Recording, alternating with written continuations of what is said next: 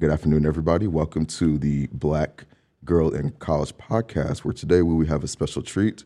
Um, we will actually be discussing uh, black men's mental health. And so today I have two other co hosts with me. Um, originally, it is Kiki and Mo, but today it will be I, Taylor Moore, to my right. Hi, Sire. And my name is London. All right, guys.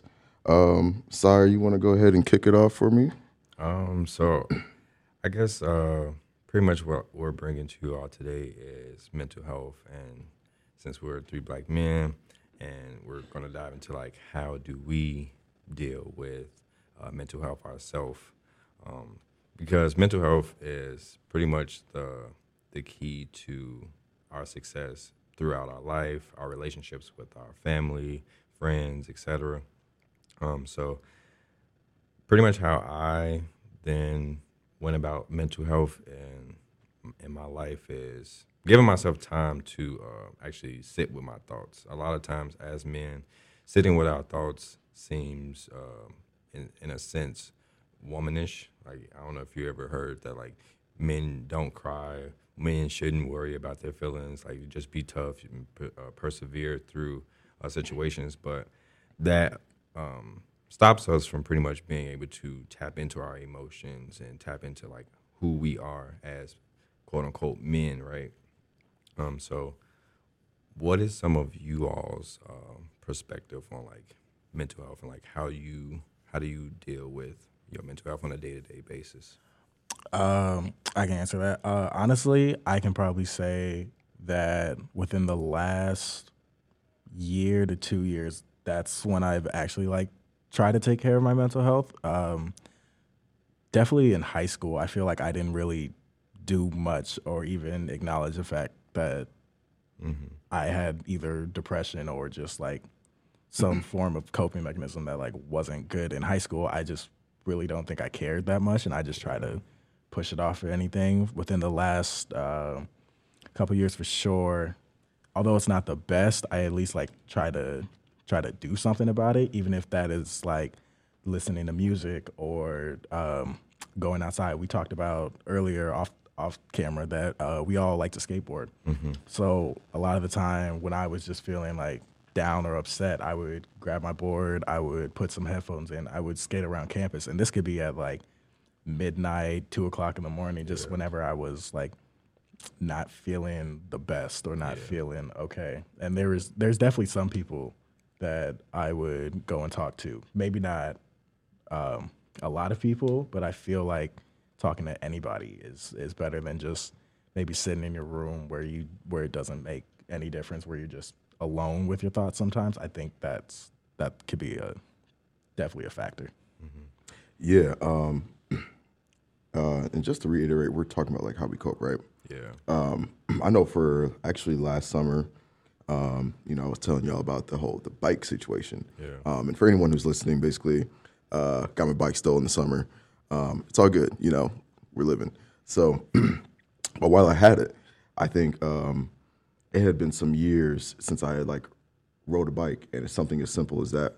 For me, it was like I had a lot of experiences with bike riding, and um, now at the you know in the age I'm in, you know, I listen to a lot of music, so I realized like when I literally just got on the bike, it kind of took me back to a place where I felt like, uh, not I would say happiest, but like you know as a kid, I just remember uh, going back and just having fun and just being able to just ride and just I don't know, kind of live through the world, mm-hmm. you know, uh, on the bike. And so something as simple as like kind of going back to your your kid ways or mm-hmm. like like kind of trying to find what made you like genuinely happy? Like even if it's like um you know you know say something simple as like having a snowball fight with some friends or something. Mm-hmm. um, but for me it was like riding a bike. It was like man i forgot how how much i really liked doing this.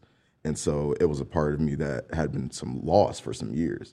And um, you know when i took that up over the summer it was like man like i love music I love riding bikes, and I could do it for a long time. And so that get you know just that getting away from being able to get away from like a certain space, just being able to just wake up and um, go around the corner, go down the street, go down Mortensen or whatever, and just vibe out, watch the sunset. Some beautiful sunsets in Mortensen, by the way. Yeah. That's something as simple as that for me was a lot. You know, going back to like what you what made you happy as a child, and I realized that a lot of people actually might have gotten away from that over the years, and so they might be in a, a space right now where they feel like they can't do something fun um, because maybe they feel like they're too old or you know something like that. And um, you know, I feel like just kind of finding what used to make you feel good as a child has a lot of power. Yeah. Um, so I think something as simple as that. Now, obviously, it's winter, so I can't do that. So I have to find other ways. Um, you know, I like working out stuff like that, but there's I think trying to find other ways of being able to have a healthy outlet. Uh, something like bike riding for me in the summer, Yeah. but that's me, anyways. Yeah. I mean, I'm glad you said that because uh, just recently, I want to say it was a couple of episodes ago on my podcast, I was talking about.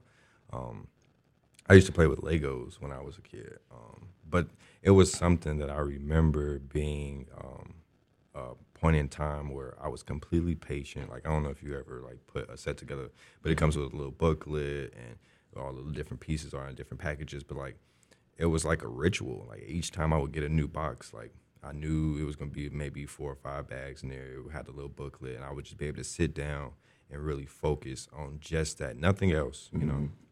But within that though was um, healing. So like in ment- and that's kind of like what I do in my podcast. Um, is I take words that we use on a regular or use loosely, um, but within health is heal.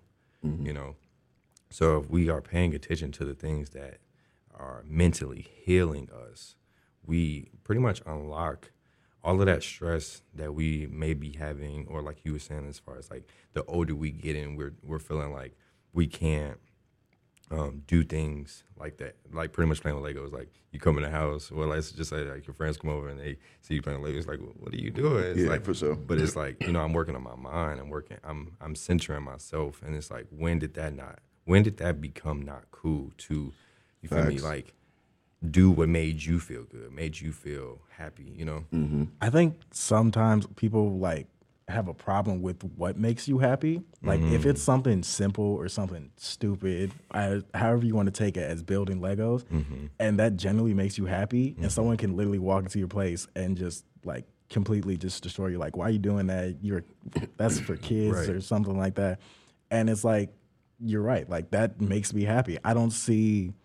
I don't see a problem with what I'm doing, especially if I'm not hurting anybody. I'm mm-hmm. improving my mental health. Mm-hmm. There's nothing wrong with what I'm doing. Just because I like to do it doesn't mean it's weird or anything. Like there's adults who buy like six hundred dollar like like sets of Legos, and honestly, it just it makes them happy. And if they don't, if it doesn't have like a problem, and they just it just helps their mental health, even if it doesn't help mm-hmm. improve their mental health in any way, or just it just makes them happy. There's not a problem with doing something that you like to do for the sake that you want to do it. Yeah.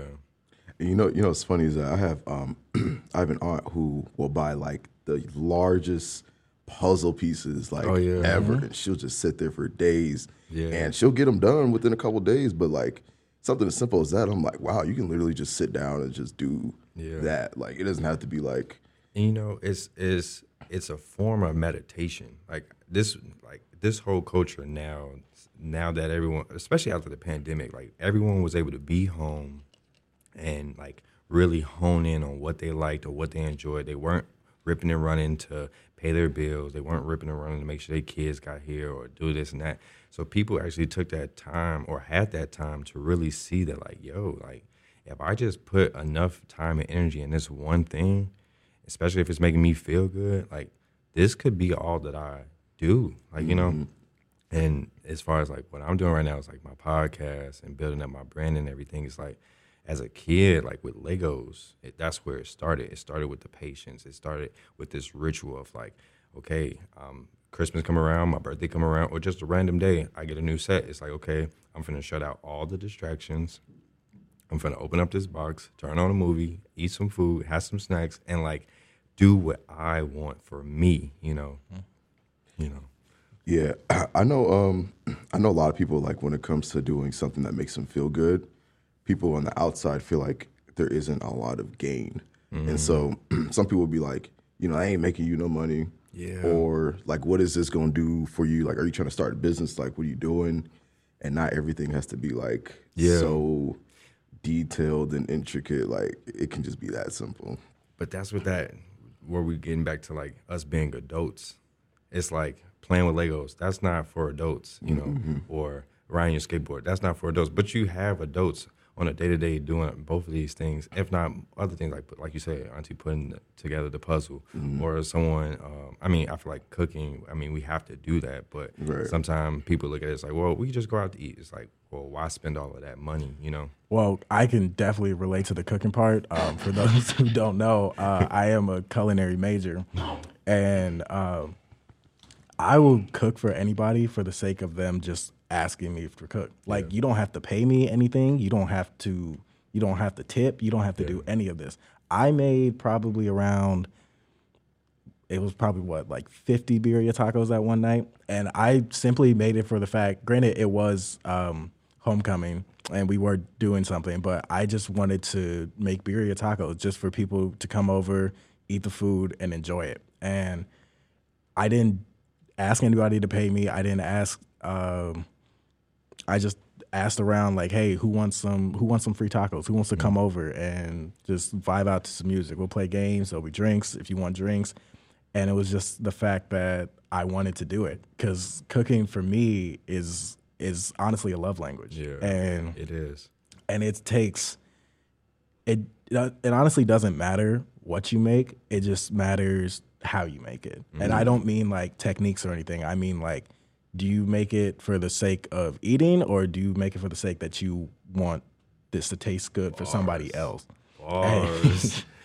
and for the sake of like feeding someone's soul instead of just feeding their body. Yeah. And that's that's a huge part of why I take cooking extremely seriously and why it's honestly the thing I'll be doing for the rest of my life, whether that's just restaurant Nah, uh, I guess it's the last point on what we were just talking about, but like what you were saying about like family, because around like Thanksgiving and Christmas um, are two like pivotal uh, holidays with them on my dad's side of the family because I would get get together with them with my grandma and my auntie and like we would put together what we would be eating for Thanksgiving or for Christmas. But like that's time to catch up with each other. You know, that's time to like if it was any feelings that you were going through and that you just needed someone to listen, like that is like nurturing to the to the mind that whole experience but then it's like created around food like and that's the thing though um what i was uh, saying before like we even started the podcast um we've been stripped from so much of that you know especially being i would say black americans but it's like we're african americans in this country but it's like we come from culture that was so tightly knitted through food through fashion through all of these different forms through art too. through art to like literally heal our minds and be able to connect with each other you know so yeah that was that was a good point Yeah. sure. So we can go into this next question. Uh, how to tell the signs of when a black man is going through mental health crisis, and how do we address them with sensitivity? Um, it's kind of a loaded question, but does any any of you guys want to start? Or Um, I feel like if you know someone well enough, you can you can tell. It, maybe it's physical signs. Um, say you're a person who is like really energetic and you talk a lot, not necessarily like, um, well, yeah, you're just someone who just is high energy and you're normally like the life of the party, or like everyone knows like this person is like hyper or something all the time and then all of a sudden they're they're quiet and they're not wanting to come out to stuff and they're not mm-hmm. wanting to do this. So like oh no i'm good. I'm i'm not doing this tonight. I'm good on this. Like that doesn't necessarily mean that something's wrong but i feel like that definitely means you should check on them be like hey how are you doing? Like is everything okay? And not don't necessarily pry but if they say yeah i'm doing okay or just something maybe Press maybe it. ask press press them a little bit. because yeah. sometimes people it might be something family related it might be a relationship it might be school Yeah. um, but if if you especially if it's like a really close friend and you're like wow this person's acting different don't just instantly think oh they're switching up on me they're they're doing something this. Maybe think like, hmm, is something going wrong, or is there something I can do to help? Yeah, I mean, I I agree with you uh, as far as taking it uh, slow in the approach because sometimes you can scare people away. I mean, I'm that person that my energy is very high, and there's a lot of times where like when I see someone that's not in the mood for anything, like I'll kind of press it in this really excited manner, and that may that may not be what they need or they feel as uh, as though that they can't speak. You know, just because I'm all high energy and they're not, it's like, well, I can't match your energy right now, bro. So like, just leave me alone. It's like, but um, as far as what you said is like still to press, but just be aware that by pressing you could be making it worse. Yeah. Yeah, I think um, a word that I've been kind of centering myself on is like intrusiveness. And um, I think it's it's so interesting because with like trying to figure out if someone's going through something mentally, um, you always have to try to figure out like what is the most effective way to help them and also like not feel like you're uh, over overplaying like your role or um, you know because I think sometimes we have this this idea of like when someone's going through something mental we feel like we need to be like superheroes and, Yeah. and like kind of save them but ah, it's gonna sound bad but not necessarily. Maybe at that's that point in time but people who are going through certain mental things might not necessarily want like a helicopter. They might not want um, that intrusive they might you know they might not want you to like blow them up on Yeah. um, you know, Instagram, Snapchat, or text or whatever to wherever. But trying to figure out, um, I would say the most effective way to help them, or a way in, in which they feel like they would want that help. I think is the hardest part because it's so easy to. I think it actually is easy to check up on people, but how, like how do you How do you how do do you approach it? I guess is the is the hard part. So Well, let's talk about that. Like, you know, why do you feel like that's the hard part? Mm. You know, So I think I think it's just because like everyone is different, and because um, mental health and depression are like there's so many, you know, it's just it quite literally is a spectrum. So it's just like there's so many different ways to, and new, like nuance to it, and I just think that even if you just flat out approach it, and you could be the nicest person in the world, but um, sometimes people want space. Yeah. And it's not saying that if someone is just alone for like a month, then you should say nothing, right? But um, just kind of acknowledging or giving that person like the benefit of like this is what they need and this is what they want right now, and that is okay too, you know. And so I think sometimes, like I said before, like the whole superhero thing, I think we can kind of feel like wait, like, so you don't want me to, like, you know, text you and check up on you? And some people just, you know, and, and they might be doing their own healing too. Yeah. And, um, you know, I think you can check on people all you want to, but if, you know, if people aren't also willing to do their own, you know, work and their own healing, then it's, there's only so much you can do. You know, there's only so much you can do to check up on people, I guess. Yeah. Um, I also think that sometimes, um, well, I have two points. Sometimes, uh, if someone's really active on social media and they're doing like, I feel like we all know somebody who posts everything that happens about their life, and at some point you don't know whether to take it serious or not because this is a mm-hmm. person that complains not not trying to like throw anybody under the bus or anything but they'll complain about like everything. Mm-hmm. And it's, it's at some point where you don't really recognize if they're being serious or not. And i think that's kind of hard because i personally for me like if i'm going through something i'm not on social media like telling everybody about it. Mm. Granted like uh, that doesn't mean I don't want anybody to check on me, but that doesn't mean I like publicize my problems to everybody. and so for me, it's feeling like, okay, are you actually like in need of help, or are you are you need of attention and you need somebody to just like talk to you? Or are you trying to get a specific person um, to respond to you? Now that being said, um, I think people take problems or check in when it's already like too late. A lot of the times. Um, for example, uh, there was a kid uh, Tay, you're from Davenport, right? Yeah, yeah. Okay, so I'm from Bettendorf, and for those who don't know, sister cities literally right next to each other.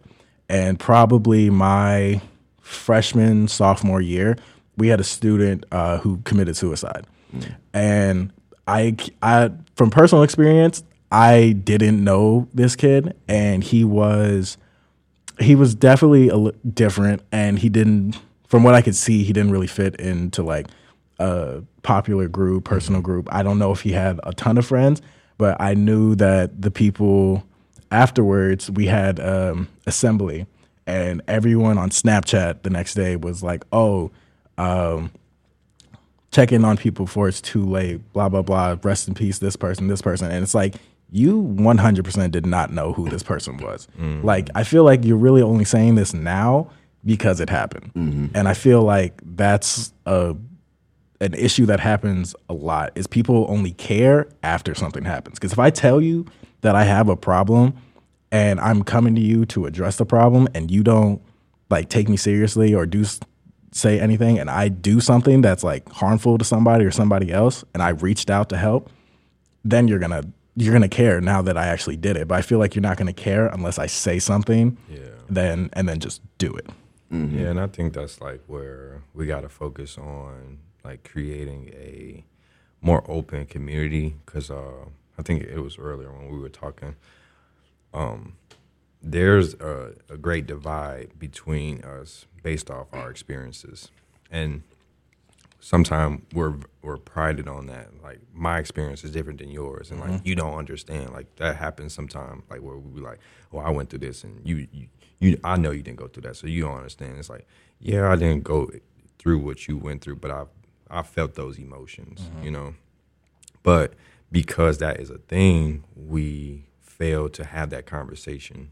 You know, we we fail to make that connection with each other based off thinking one uh, situation is bigger than the other. You know, That's actually good that you said that because that kind of goes into our next question. Um, what can we better do to support uh, Black men's mental health and, and advocacy? Yeah.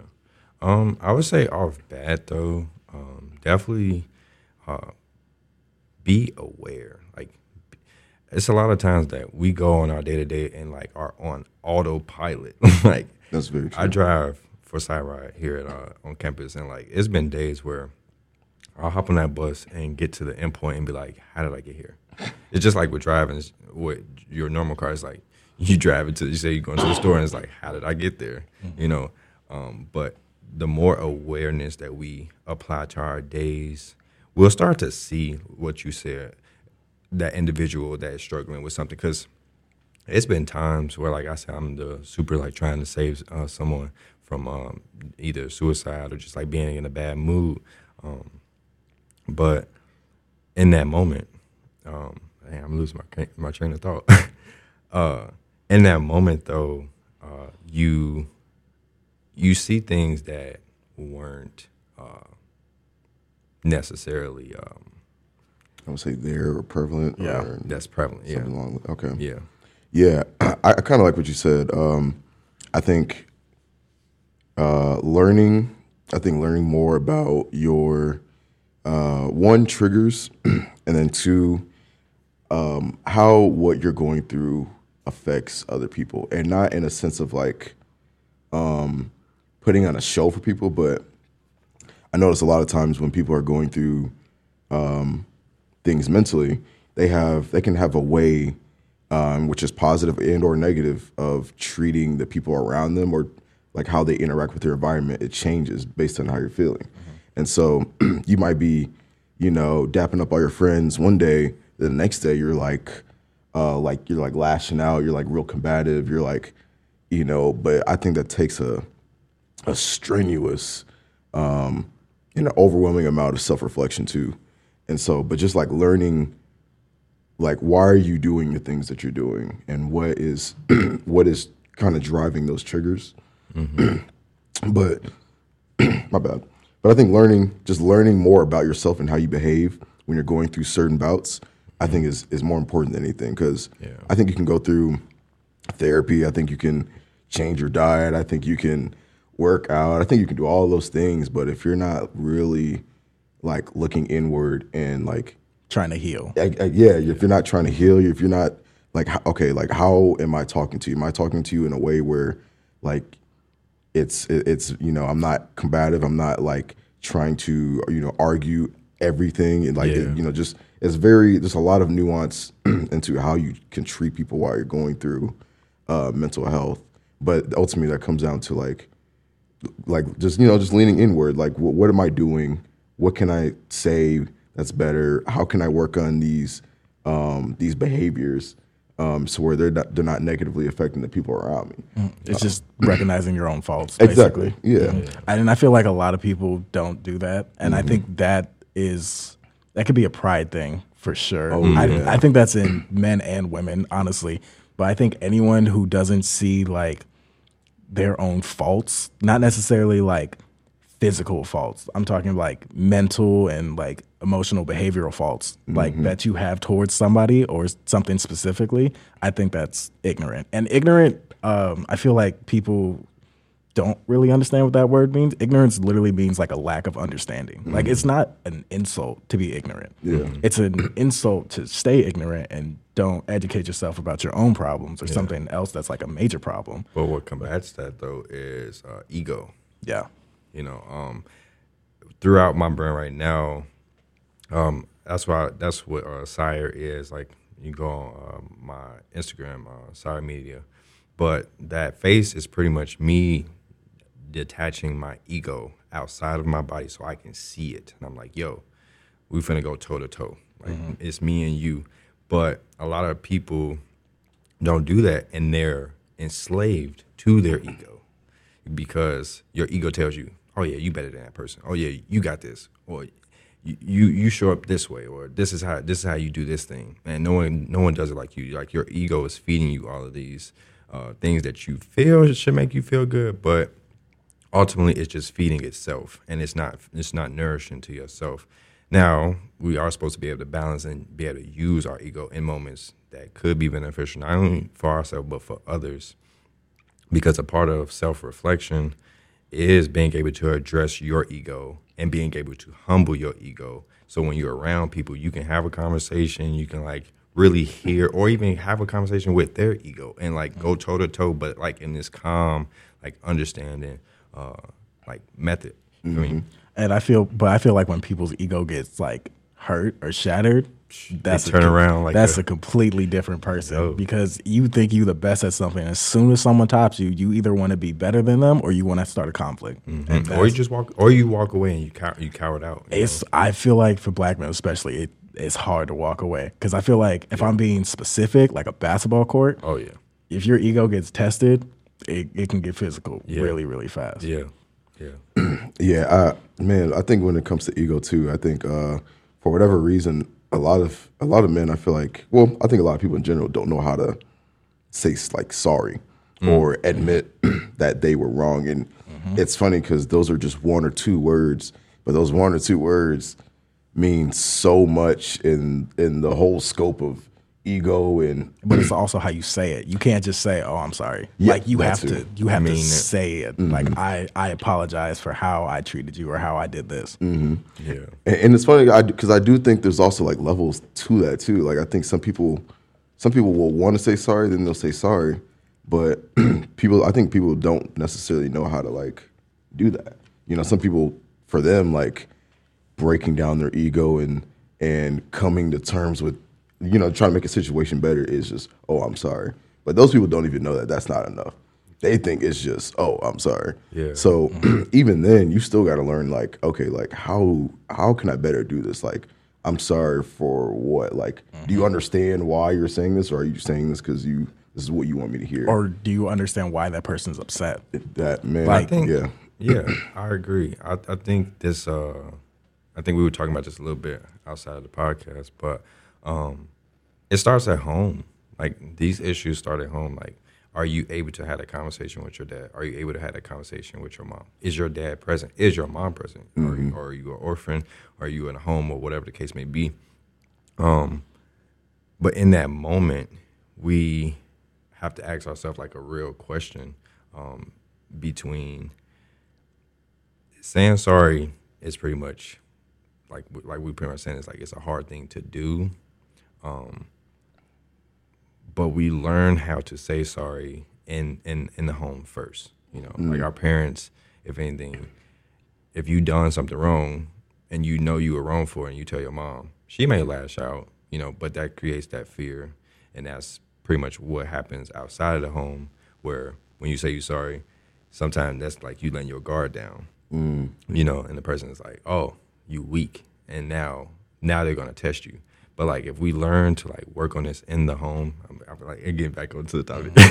but if we work on this in the home, you know, we better prepare our children for the world because the world is full of people still learning. Like these occurrences that you're saying, like with a person um, not really knowing how to say sorry or how to even accept someone saying sorry to them, it has to be worked on between. Really, I will say for black men, since we're talking about black men, it's, it come down to our dads, and a lot of a lot of us don't have a dad. Like I grew up almost it's going on like 10 almost 12 11 years without my dad but like those first nine like that was like a small glimpse as to like what it meant to be a man what it meant to be accountable for your word what it meant to like actually take action you know mm, Okay. you know so it's like coming down to like needing that father figure or not even just a father but like that masculine uh, figure and that energy needs to be like talked about more and because i mean like my mom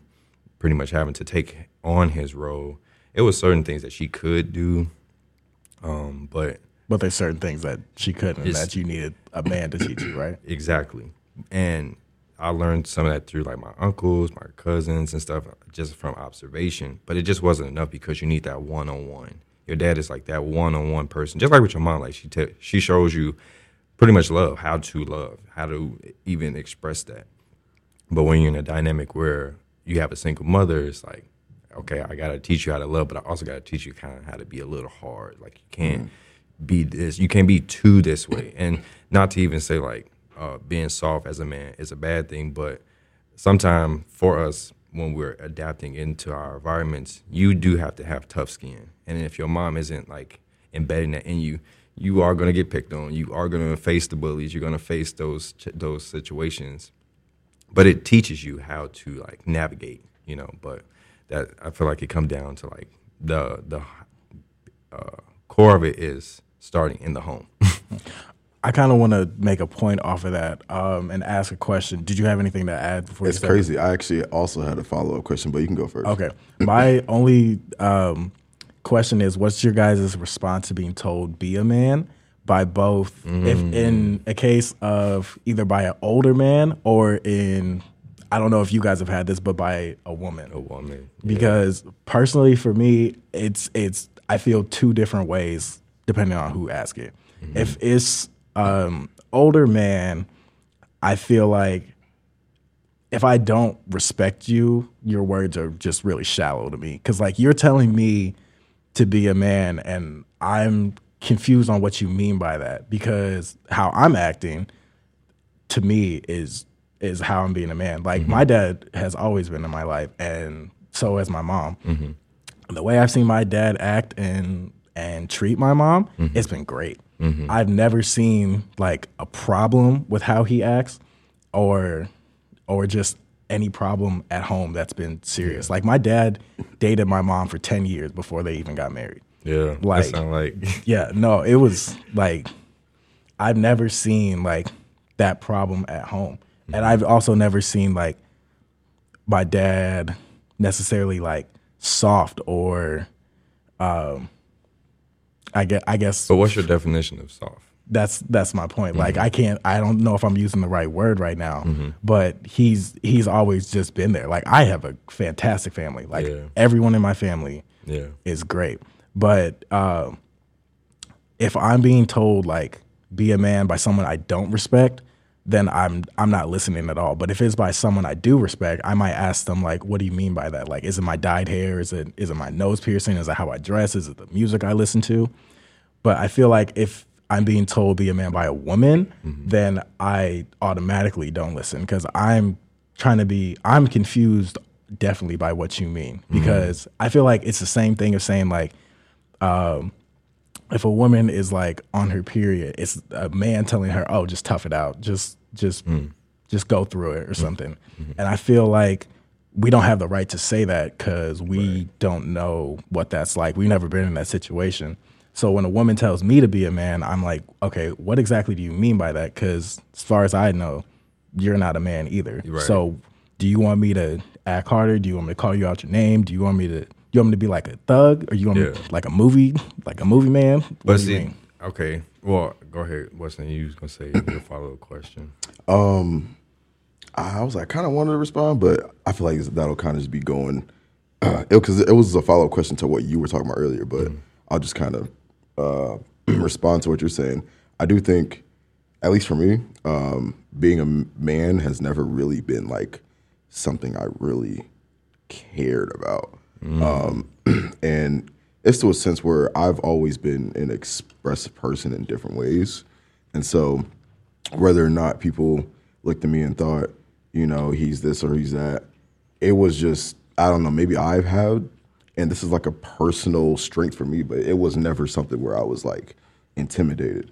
Because I feel like I was so in tune with myself. Like I played football, um, I played soccer, and, and it's funny because even in those dynamics, you play if you play soccer, people will talk about you and say you're soft, blah blah blah blah. blah. But you play football, you know it's hard, hard, hard. So it's like I've had every dynamic there is to either be a man or to not be a man. Um, I've never been scared to dress the way I want to dress, wear the things I want to wear.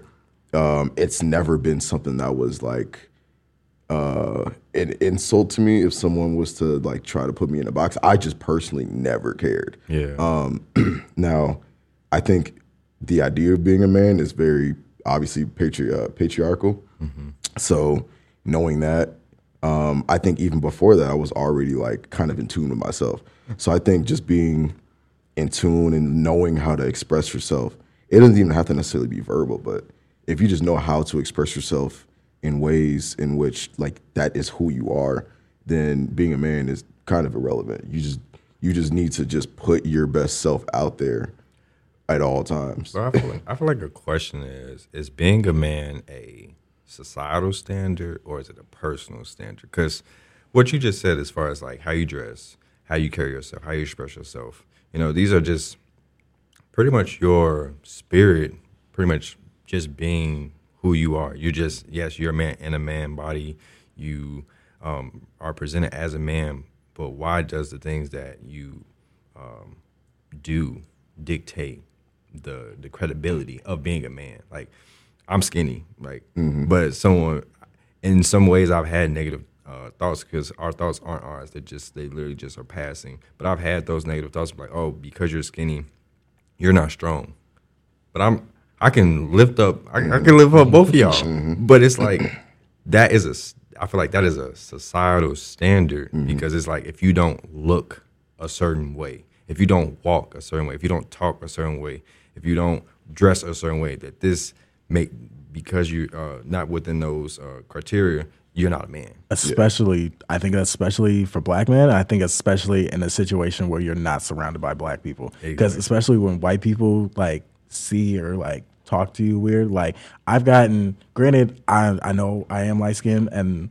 Um, I've gotten that I look mixed, which I completely understand. I'm not. Uh, both my parents are black, but I've had like white people Question. question question a lot. Yeah. They question that a lot. And then I just remember um, there was a couple kids in my school who were uh, who were mixed, and they wouldn't act a certain way. They were they would hang out with um, the popular white kids, but they wouldn't act a certain way. I remember people saying, "Man, these are the whitest black kids I've ever seen." I'm like, "All right, you're white too, but Yeah. that's that's weird." Well, because it's like uh it comes down to like a standard, like uh like pretty much like what you're saying is like that is a biracial those were probably two biracial, like dad was uh black, mom was white or vice versa. And in that situation, because they do have the white perspective, their grandparents are white, their cousins are white, so they know how to like coexist with white people, and then they also have the uh, the black side. But it's always been this opposition, like yin and yang is black and white for a reason. It's always been this black versus white uh, thing, And history has played its toll. I mean, we've had slavery, we've had uh, Holocaust, we've had all these different situations that have showed us time and time again that there is a polar opposite between being black, being white, being Hispanic, being Asian, you know, and if we don't hone in on the fact that we are just a people, like God put us here to all experience this planet. Like we, this is pretty much the Garden of even Eden. The whole planet is, even though it's like half hell, half heaven at times. But and and it comes down to uh, it just comes down a layer of having to kind of code switch, but through that code switching, insert who you are. So like in those moments you saying like they didn't they looked at you as potentially being mixed, but like hey I'm not mixed, and then for them to have to have that realization like okay, what does that mean? Why do you look a certain way then? And it's like well. Yeah. Our people, we come in multiple shades. And uh, I think that's crazy because people, it's like all white people don't look the same either. Like some of y'all are different shades, some of y'all are darker, some of y'all are lighter. And people are so confused when it comes to black people because my brother and my sister are darker than I am, and my mom is the darkest one.